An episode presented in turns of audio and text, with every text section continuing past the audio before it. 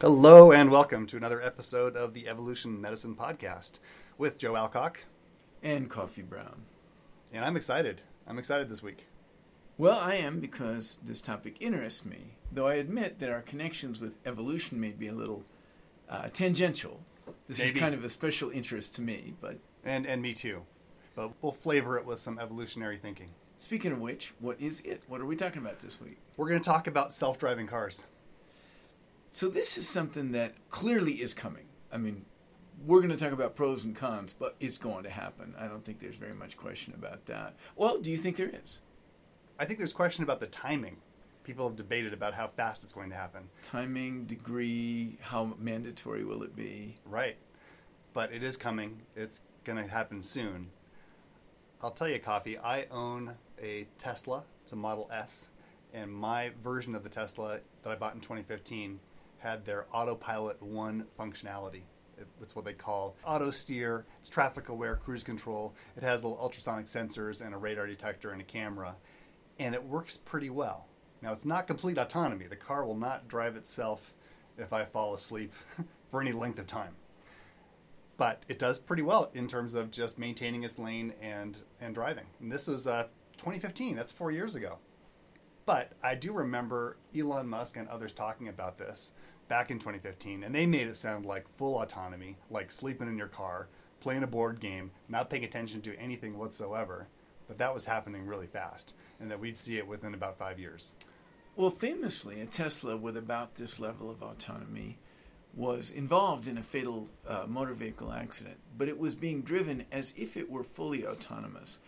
And so, one of the concerns I have is that I think they either, uh, I kind of want them to be all or nothing. Now, actually, the suite of applications you described sounds great to me, but I would have called it driver assist rather than level one autonomy or something because I think that tricked the driver into thinking the car could do more than it could. I remember when cruise control was a new feature and people died on the freeway because they would put the car in cruise control and then take their hands off the wheel and take a nap. That literally occurred. Sure. And the same thing might happen with autopilot. Well, with true autopilot, that's exactly what you should do is take your hands off the controls and take a nap. But with semi autopilot, or what I would have called driver assist technology but under the wrong name, this guy made this mistake. He trusted the car to take itself where it needed to go and it wasn't quite ready for that. But I'm thinking our topic today is cars that actually are fully autonomous. Right. Well, there are so there are levels of autonomy, and this kind of gets into details. But just for definition's sake, my car, the Tesla Model S that I'm driving, has an autopilot which is level two, and level two is par- partial automation. That's driver assist, exactly what you're describing. Yeah. So level four is they call it high automation, but that's the scenario in which you can fall asleep in your car. It picks you up, you can sit in the back seat, you can fall asleep, you can you know, do whatever you want to do. Um, so that's level four autom- automation. Level four automation doesn't doesn't exist on a commercial level right now. At least you can't buy a car. You and me can't go out and buy a car with level four automation. But Google, through their division of Waymo, that's what they're working on, and their cars, they claim, are capable of level four autonomy. But you bring up a good point, Coffee. You mentioned that when it's when it's, when it's shy of that level four autonomy, and you have to maintain some degree of attention, that that can be problematic. Now, one of the articles you sent me was Never mind automation, bring back the stick shift. The idea being that if you drive a manual, you're forced to pay attention constantly, and according to this driver's, uh, this uh, writer's data, you're actually safer because you're paying attention to everything all the time. When I drive a stick shift, I actually, and I learned on a stick shift, I'm comfortable with a stick shift, but I wouldn't say that it makes me feel more attentive to the road. I feel constantly distracted by that damn clutch and stick shift. At least in town, where you're constantly shifting, it's like a full time job. You know? Yeah, it's it's work. You're sort of rowing through the the transmission. Um, it's kind of fun. You can use the gears to slow down. I've had several manual cars during my life, but at this point, I'm going to go with the fullest degree of autonomy that I can buy. So the uh, this the article about bring back the stick shift Yeah. would say that with that degree of driver assist, you're not forced to maintain attention, and so you won't maintain as much attention. Um, I don't know. My mind is usually on the road and on the cars around me. I don't feel like the stick shift helps me to pay better attention to that. But I'm funny. I don't either like or dislike driving. It's like brushing my teeth. I do it. I don't hate it. I don't love it. I just do it. It's just a job. I like it sometimes, and there are times when I don't. So the article we're referring to is this opinion piece in the New York Times. It's dated March 23rd. It's by a Dr. Thakkar, T H A K K A R. He's a psychiatrist. And he cites a study that was done among teenage boys with attention deficit hyperactivity disorder. And he showed, at least that study purported to show that manual transmissions resulted in safer, more attentive driving.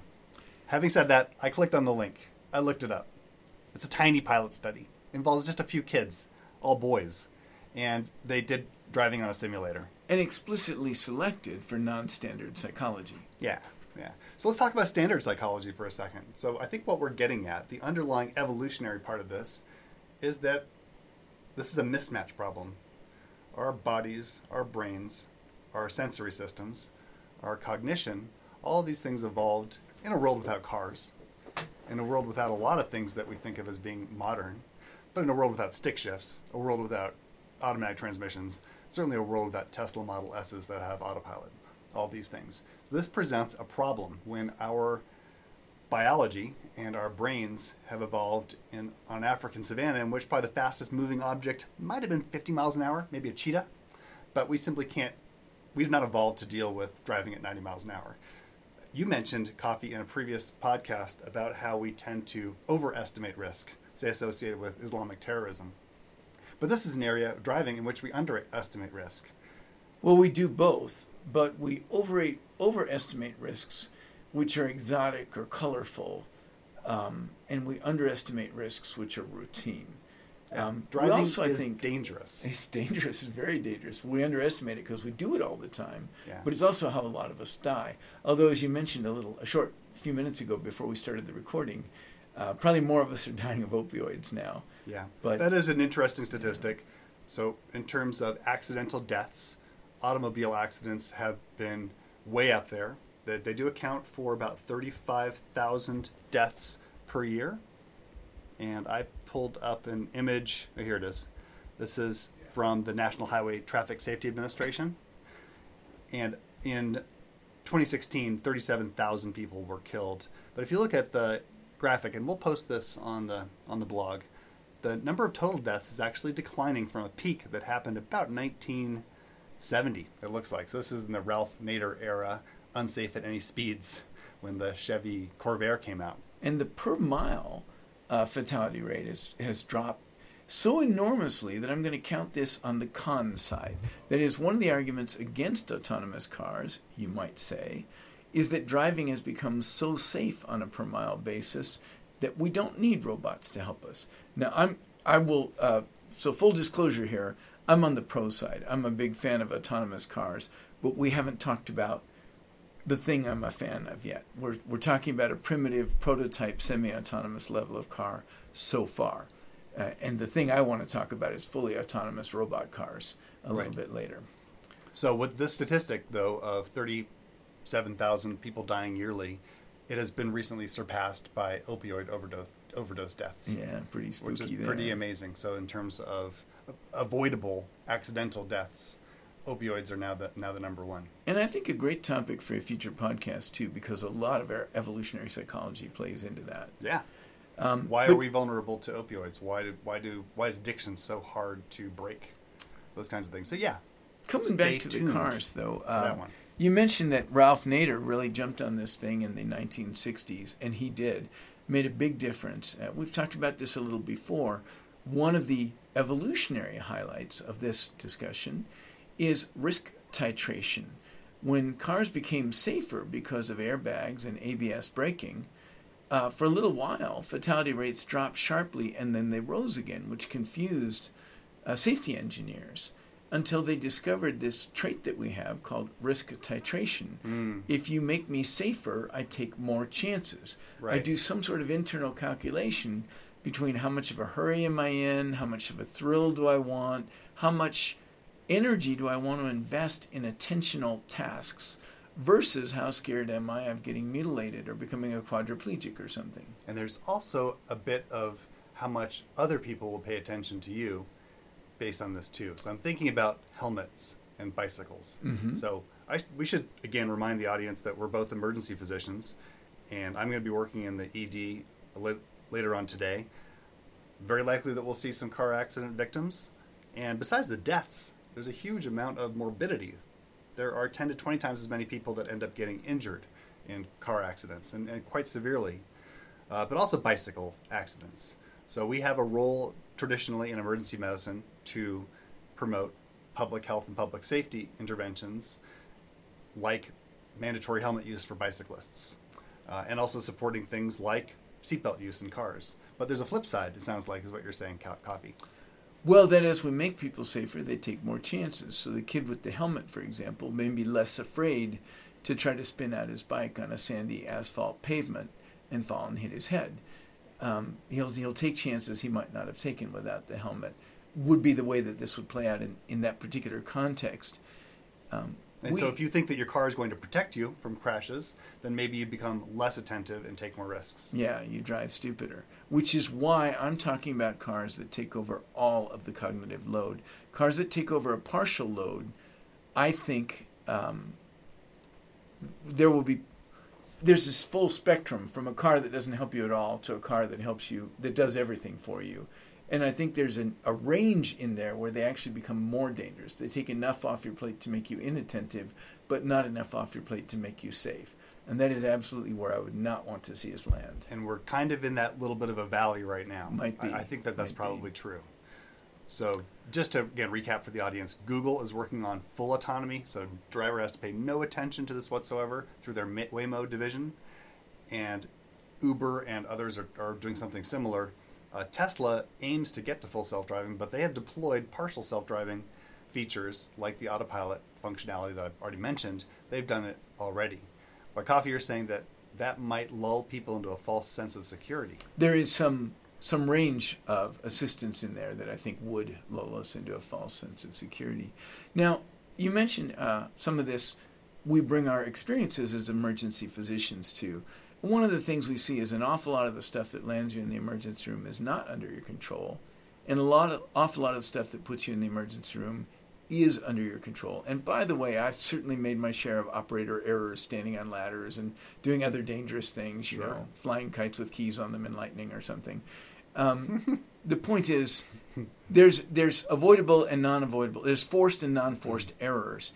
In the case of automotive deaths, although the per mile rate of automotive death has dropped sharply, still all of us know of someone or know someone personally who has died or been maimed or something in an auto accident. We drive a lot more miles per person than we used to, so that somewhat offsets that. And although the rate is much lower than it's been in the past, it's still high enough to be a very important cause of death, of morbidity, and mortality. And the uh, National Highway Safety Statistics clearly show that the overwhelming majority of these are unforced errors, meaning something autonomous cars could, in principle, correct. Yeah. So the benefit of an autonomous software suite on your car is that they don't fall asleep, they don't get distracted with their cell phone, they don't have, they're not fiddling with the radio, they're not being distracted by other people. Uh, other things going on in the life of the robot car is not going to make a difference. So, at least in theory, the promise is that it's going to be attentive all the time, and it has the potential to be far more attentive than a human both in terms of processing speed and also in terms of the, the hardware suite. So, a modern Tesla comes with ultrasonics. It has something like six different cameras. I should look that one up. Uh, it has a radar detector. Um, other companies use LiDAR, which is a laser based visual detection system that pro- provides a 3D map of the environment. So we only have two eyes and we have our ears to rely on. Uh, that's what where we get all of our inputs. In, in pr- the promise of these autonomous features is they can do, do it so much better than us. And maybe we can get that 37,000 deaths per year down to something much lower. One more point to bring up is that we shouldn't just be US centric. The number worldwide is even worse. We're pretty good. Oh, that's true. If you look at YouTubes of some uh, other countries, busy intersections, you're like, oh my God, how can people learn to drive safely in that? And the answer is that they don't. Automotive uh, fatality and injury statistics in many other parts of the world are drastically worse than they are here. People who think we're overregulated should really be more aware of the drastic reduction in the number of injuries those regulations have led to. Right. So this is shocking. According to the World Health Organization, 1.25 million people die in road crashes every year. On average, 3,287 deaths per day. And of that, although we account for about 20% of the world's population, we only account for less than 40,000 of those 1.25 million deaths. So, I mean, the regulations and the sort of rules of the road that we have here have made us hard to even estimate difference. You know, mathematically, that difference is literally orders of magnitude. We've talked about the promise. I'm looking forward to a day in which most cars have some of these features and can also talk to each other. We could avoid some of these accidents. That was the next thing I was going to get yeah. to. Besides having more senses than we do, they also can communicate with each other. So, you know, the old CB truckers, uh, watch out, there's a smoky behind that sign five miles up the road.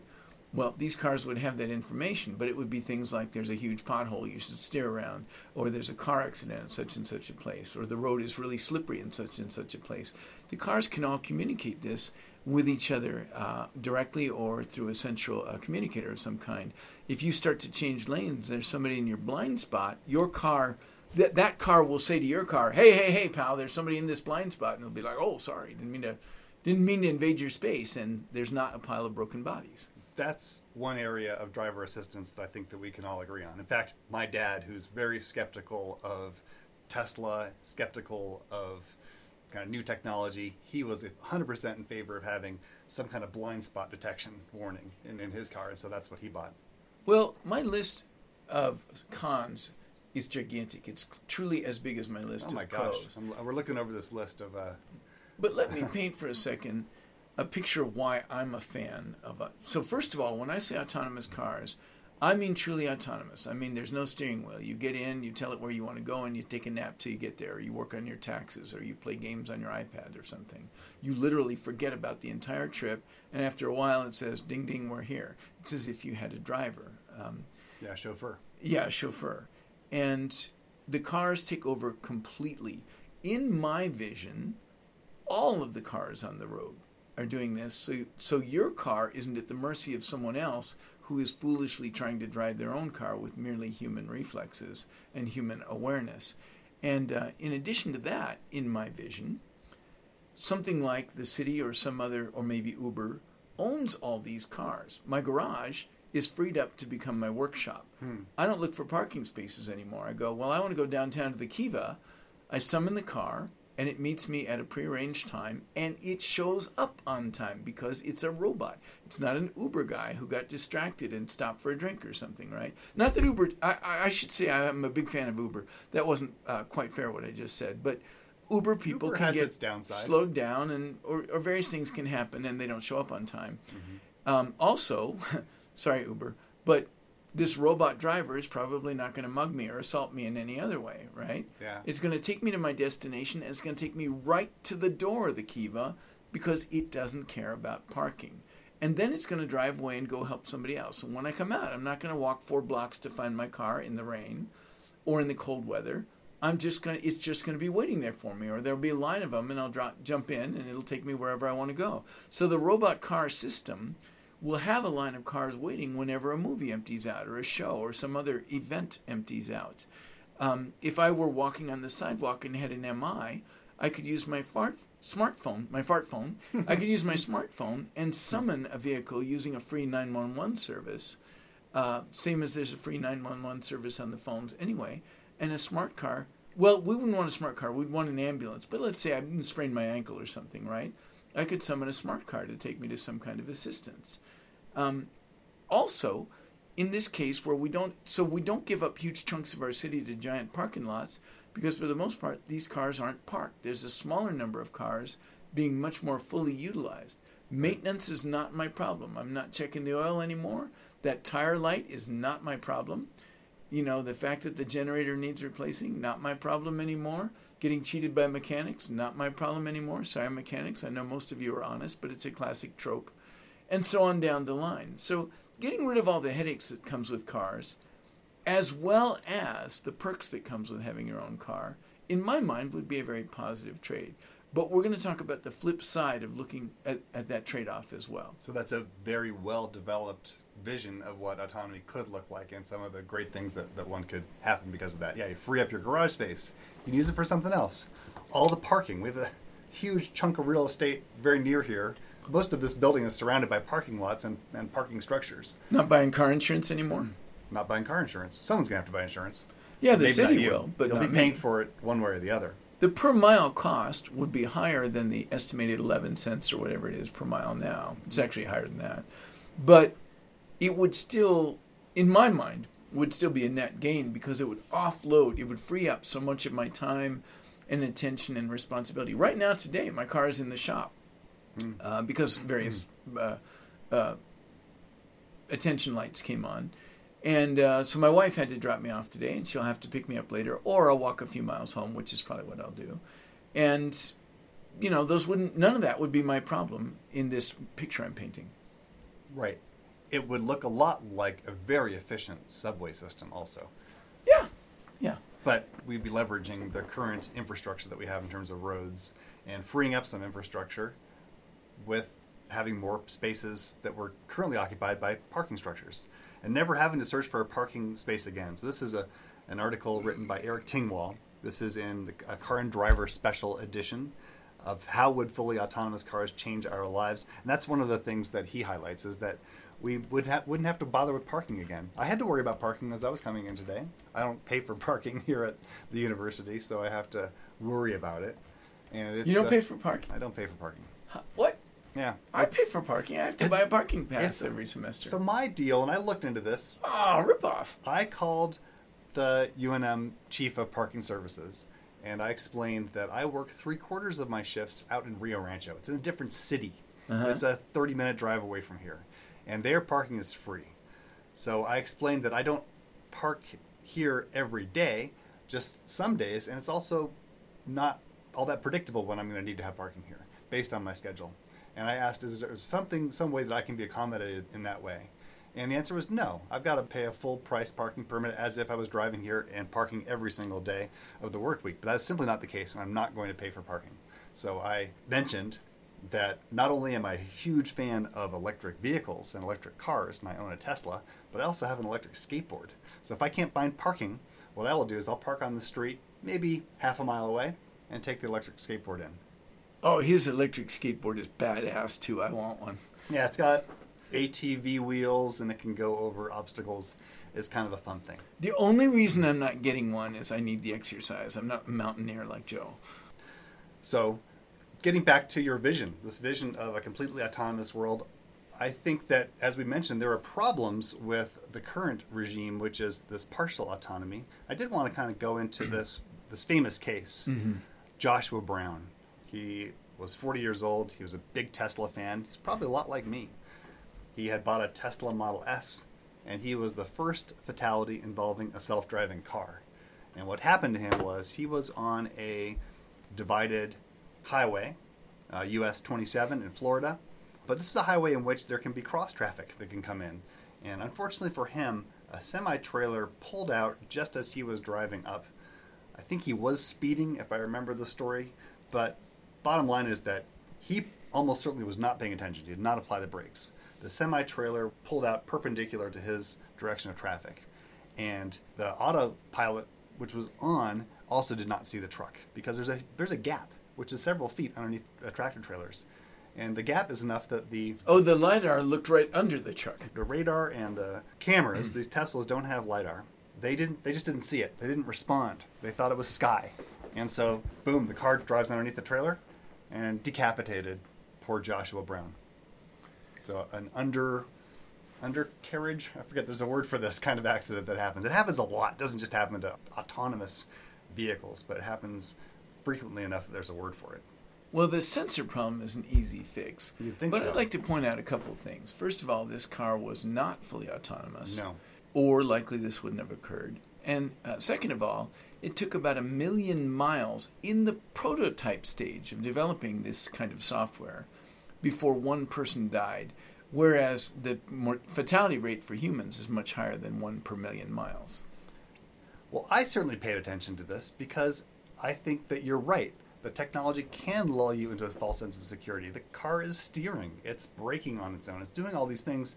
And just like as if you had a human driver, your inclination as in one of these cars is to not pay attention. And so that is the inclination.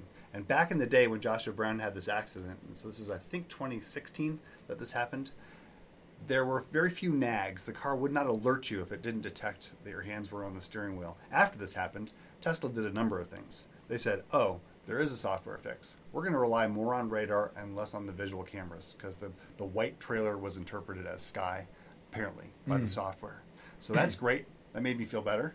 Uh, secondly, they said uh, that they're going to they're going to make the car nag you more often. It's going to if it detects your hands are off the steering wheel, it's going to beep at you or flash lights.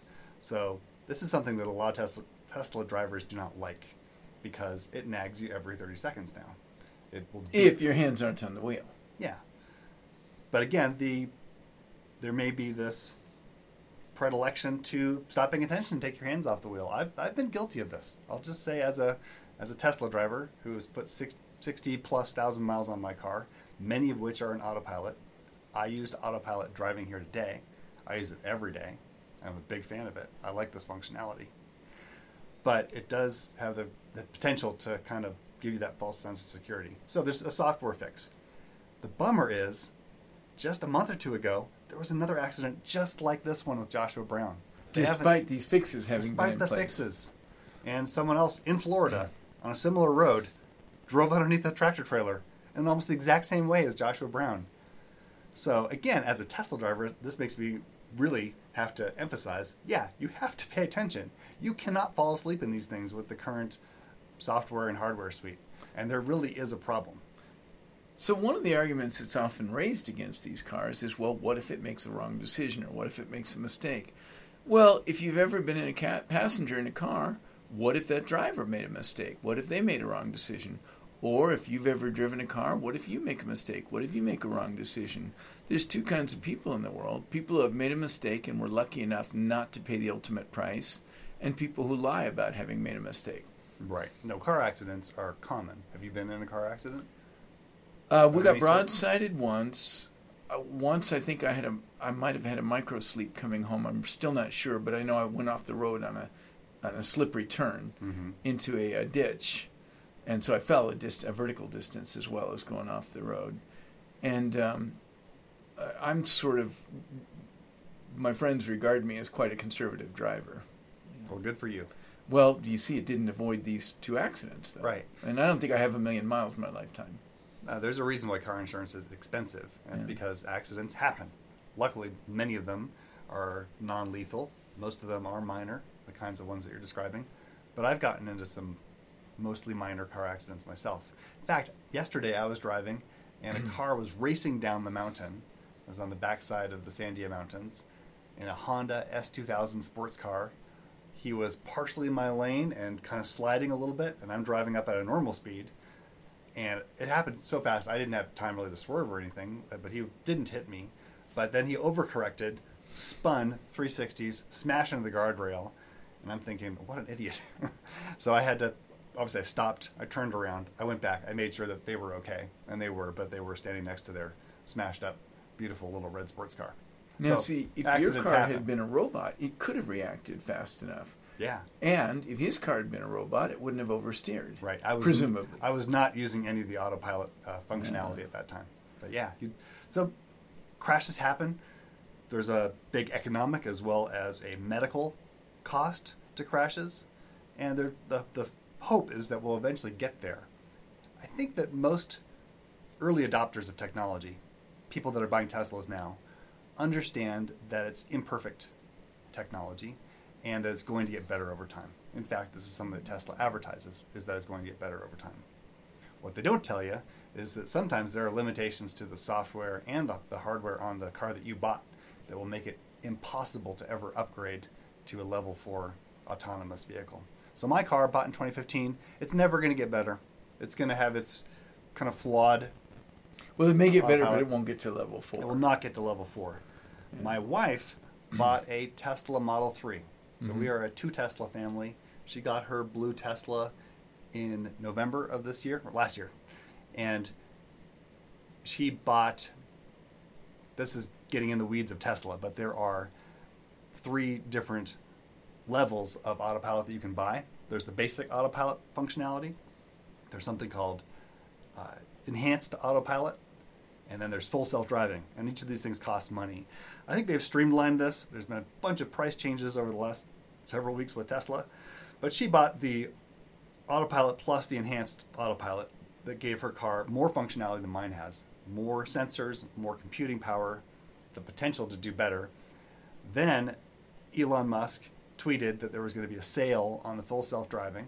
We bought it. It cost $2,700, including tax. Um, I paid for it on my wife's car because I thought it was cool.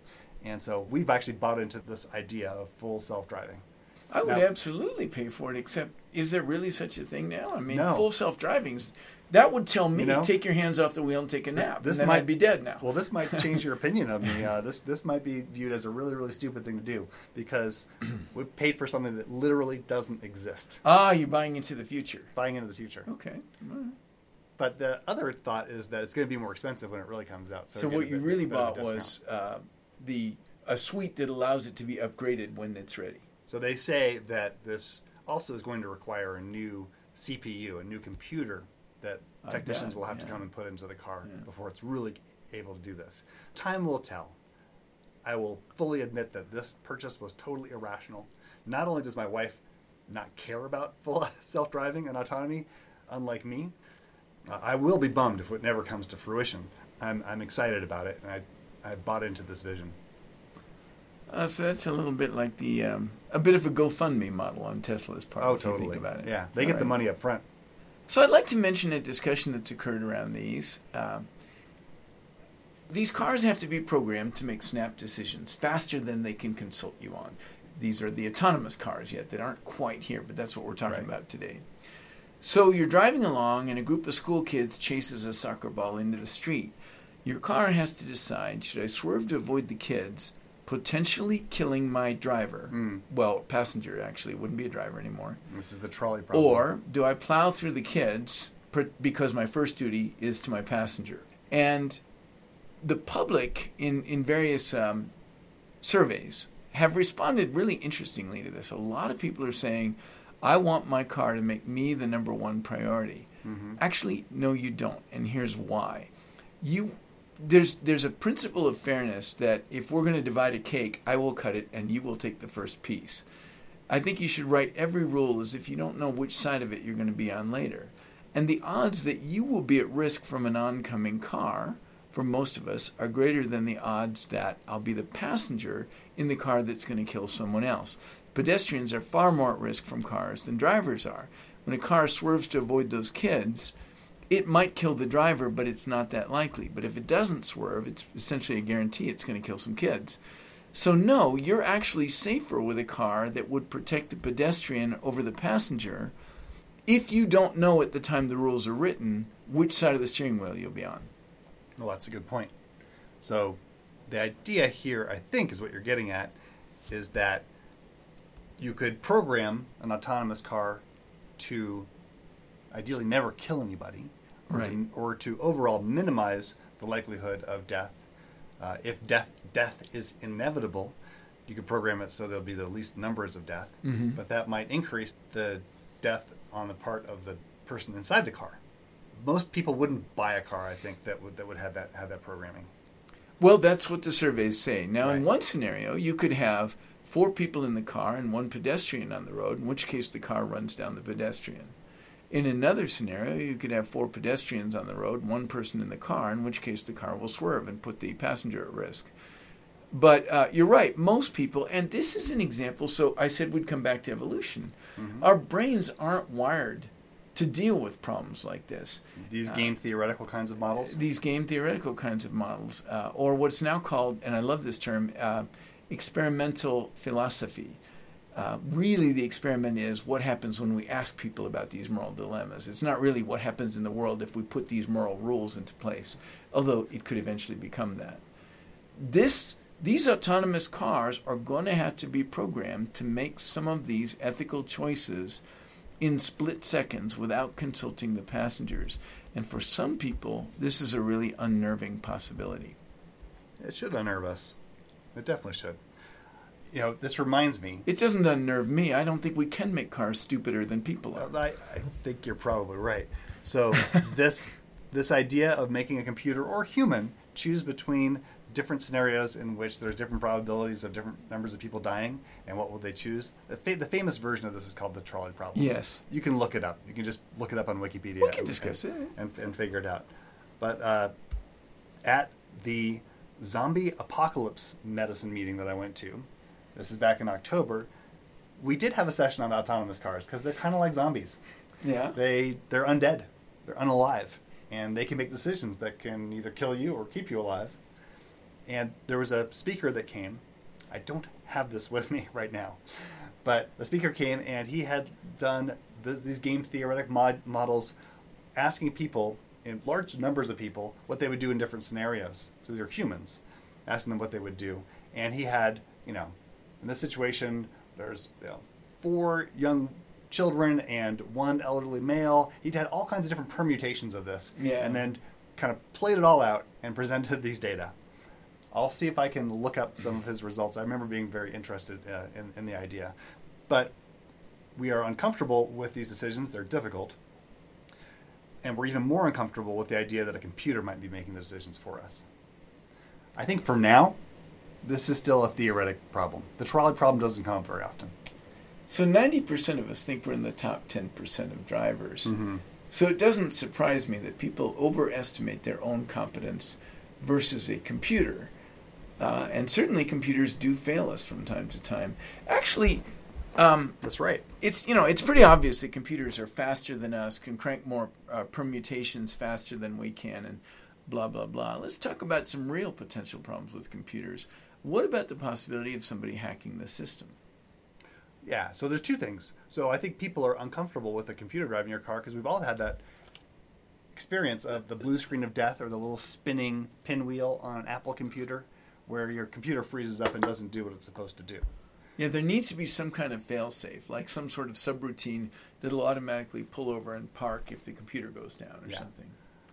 They must have these fail safes because I'm not aware of that ever happening. Uh, you know, even internal combustion engine cars now have computers, but they're designed in such a way that we don't hear about cars crashing or just bricking as you're driving down the road. At least it doesn't happen very often, thank goodness. Yeah. I think a, you know some kind of backup CPU with its own uh, resident uh, Yeah. battery or something. That's not a difficult technical problem, you know. And then your second point has to do with hacking. And I think this is a good one. There's all this promise of having an interconnected transportation world in which all vehicles speak to each other that could virtually eliminate accidents, in theory. But it does create a vulnerability. Any kind, any networked group of computers has the potential to be hacked. And hacker, hackers have clearly shown that they'll do malicious things like this. Some of them, some subset of them, will do malicious things like this just to demonstrate that they can. Yeah. Uh, Tesla famously took part in a ha- hackathon. They called they called the hacker something else, like security engineers. I forget what the what euphemism they used for that, but it was called Pawn or Pwn to Own. It, Pwn is spelled P W N, and it's a hacking term. The bottom line is that a group of hackers that was called Fluoroacetate won the hacking contest. They successfully hacked into a Tesla Model 3, which is their newest technology, and they won the car and they won a prize that went along with this. So at least the manufacturers are aware that this is a real problem. Mm-hmm. Yeah, the problem is for these cars to live up to their promise, they have to be very connected. And if they're very connected, it's going to create vulnerabilities. Mhm. So the zombie meeting I mentioned, this this happened in October. We've mentioned it on this podcast. I still can't find the speaker who I'm looking through the the the talks here. We had lots of good stuff. I'll find it and we'll put it on the on the blog. Um, but autonomous cars did go into this, and I want to put this on people's calendar. We're gonna have another zombie apocalypse medical meeting. Oh, I want to go. It's gonna happen in 2020. It's already on the books. It's gonna happen in Tempe, Arizona. October 15th through 18th, 2020, Arizona State University. What's remarkable about this meeting is autonomous cars and autonomous tech was just one tiny piece of this. It was so crazily interdisciplinary, involving artists and authors and cinematographers, filmmakers, basic scientists, neuroscientists, tech specialists. It was so all over the place yet it had this this theme of kind of losing control and what happens when our when our bodies or brains are being manipulated by other things or technology. There was a speaker who talked about how our screens have zombified us. Anyway, I'll I could go on about the zombie conference. Suffice to say, put it on your calendars. It's a great meeting. Yeah, uh, actually, I wouldn't mind doing a podcast around that too. I don't really want it to become today's because we don't have enough time That's left right. to really go into it. But I think uh, some of the ways in which uh, biological zombieism occurs, some of the ways in which uh, technology actually hijacks our cognitive functions, uh, electronic addictions, and, And so does forth so by design. by design. Yeah, It's built in. yeah. People are sitting around going, "How can we make this more addictive?" And they're succeeding. Right. So yeah, I, I, let's make that another podcast. I think it'd be great. We can talk about addiction generally. Why are our brains prone to addiction at all? Yeah, so the opioid idea and the idea that we can be addicted by various cues that come through our phones Is and curable? demand our Is it attention. epigenetic? Oh, these questions are so exciting. Come They're- back and they're learn. so good. Well, let's just see what, if there's something that we haven't talked about. I mentioned, as a Tesla fanboy that I am, that now Tesla has functionality to allow it to see stoplights. This this is a benefit that we should see rolling out to my wife's car. That it should see stoplights. Currently, it doesn't. It, It doesn't seems like almost a no-brainer. Although in the world, I imagine it doesn't need to see the stoplights because they'll also transmit a radio signal telling the car what they're doing. Well, but you also that'd be great, right? It, wouldn't take that much additional in, investment just to have little tiny trans, transponders in s- traffic lights, also at intersections at various places. So you can imagine a future world in which the overall system is far more integrated. I also imagine better. RFIDs in the road, Right. so that even if there's a problem with GPS someday, or Mhm. or your computer had to reboot, for example, or something, it knows right where when it wakes up, it knows exactly where it is and which way it's facing because of RFID in the road. And uh, if you want to go to a certain address, that address is RFID'd in the pavement or the curb right in front of your house. Yeah. So your friend gets to your house. There's different ways to do this. So that'd be one way. Yeah. The other way is to use GPS Mhm. and use internal maps. And the third is to have a, a predominantly visual system that relies mostly on cameras. Mhm. And that is Elon Musk's main vision. He uses a bit of the mapping also. But the argument is that we humans can make do with two cameras, and he's got a car with eight cameras. It can do as well or better than a human. I wouldn't see it as either or. So the, uh, we're going to get back to comparing it to human biology, by the way. Right. So I would use multiple senses, and part of the reason for that is that if one of them gets confused, the others can act as calibrators. Well, wait, that can't be right because my other senses are telling me this.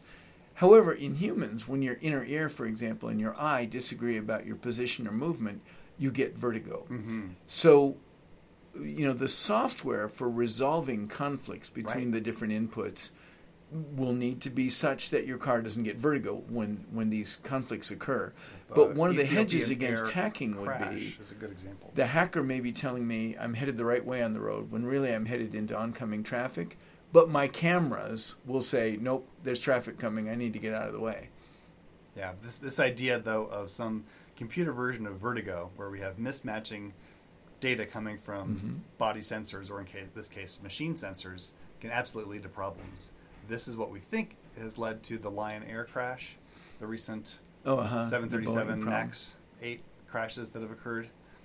That's almost certainly what's happened. And then the the disconnect between what the autonomous system is saying and what your human eyes and ears are feeling uh, can lead to even additional problems. That and the fact that the FAA let Boeing do its own certification. Absolutely. Duh, who could have seen that one coming? Yeah. Way to go, FAA. So we need to self regulation, probably not a good idea. Absolutely not a good idea when it comes to new pharmaceuticals. Not a good idea when it comes to machines that can kill hundreds of people at a time, like aircraft. And not a good idea when it comes to aut- autonomy. So there's going to be a big regulatory push to do this in the right way. And we don't know what the right way is. I think Boeing is a big, solid company, and I think now might be a great time to buy Boeing stock. But Maybe. allowing people to self regulate, you know, the next time somebody talks about over regulation, just look them in the eye and say, Boing! Excellent point. Excellent point. Well, let's uh, bring it back in the last minute or two here to the stick shift idea. All right. So, again, the author in this New York Times piece is saying, hey, let's go back to stick shifts. Let's avoid all these technologies that do things for us. Let's become more involved in the, mid- the operation of our cars. The problem is, it's not going to happen. People gave up stick shifts. The majority of cars went to automatic transmissions decades ago now. And in fact, if you have a stick shift, they're hard to sell. I've had this experience myself. I've also seen studies that show the automatics outperform human drivers. There's that too. But people are going to want and desire more safety and autonomous features. People, I think, these days would much rather be on their phones checking their Twitter account or their Facebook feed than driving their car, by and large. I think this is across the board. There are a few people who are driving enthusiasts who will say, come hell or high water, I want to be in control of my car. No way I'm going to let a computer do it for me. But they're really in the minority. So there is this tide moving in this direction. And we can hem and haw and talk about the pros and cons. And I think we need to be clear eyed about that. But the other thing we should be clear eyed about is that this is almost certainly going to happen one way or the other. You know, I remember that one of the, uh, in the early days of computing, the idea was that as they unloaded mundane cognitive tasks, it would free us up to be more creative and more intellectual. And that is Mhm. not what happened. The internet became the greatest instrument of misinformation of all time. And um, The misinformation basically, superhighway. As our brains get freed up to do other things, it turns out that what we want to do is eat nachos, watch reruns of old baseball games, and find out what the Kardashians are up to. Yeah. So one of this, one of the articles about how fully autonomous cars might change our lives is the spare tire problem, and it's not for the car. The idea is that this will cause us to gain weight if we have a fleet of autonomous cars that can take us anywhere that we want to go. I don't know. Would we drive more than now? I mean, people who want to drive drive, and I, I think I've wondered will. about that too. If it would make people spend more time in a car than we do now. I think the answer is yes. So that's another unintended consequence. When you model these things out, you might you might imagine that everything else is going to stay the same, but we're going to add on this autonomous feature. But there's going to be all these add-on and unanticipated changes, Yep, as yep. you mentioned, like what happened with the internet and with computers. Mhm. These are certainly going to happen, and not all of them are going to be positive. One of the potentially negative things is as you decrease the personal cost of driving, both economic and attention-wise, it makes driving easier. This is almost certainly going to make people drive more. I really think this is going to happen, which is going to cause exacerbate the sprawl problem. So hyper sprawl was another thing mentioned in this Tingwall article in Car and Driver. People will put more miles on the on the highway system and increase the stress of the overall transportation network. It might happen. As usual, Joe, you've left me with more questions than we started with, but that is what I enjoy about these. Okay, maybe we'll have another discussion. I think that we've at least identified thinking about our neurocognitive vulnerabilities to hacking, manipulation, addiction as a area for a future podcast. Well, thanks, Coffee. It was a good time as always. Always a pleasure, sir.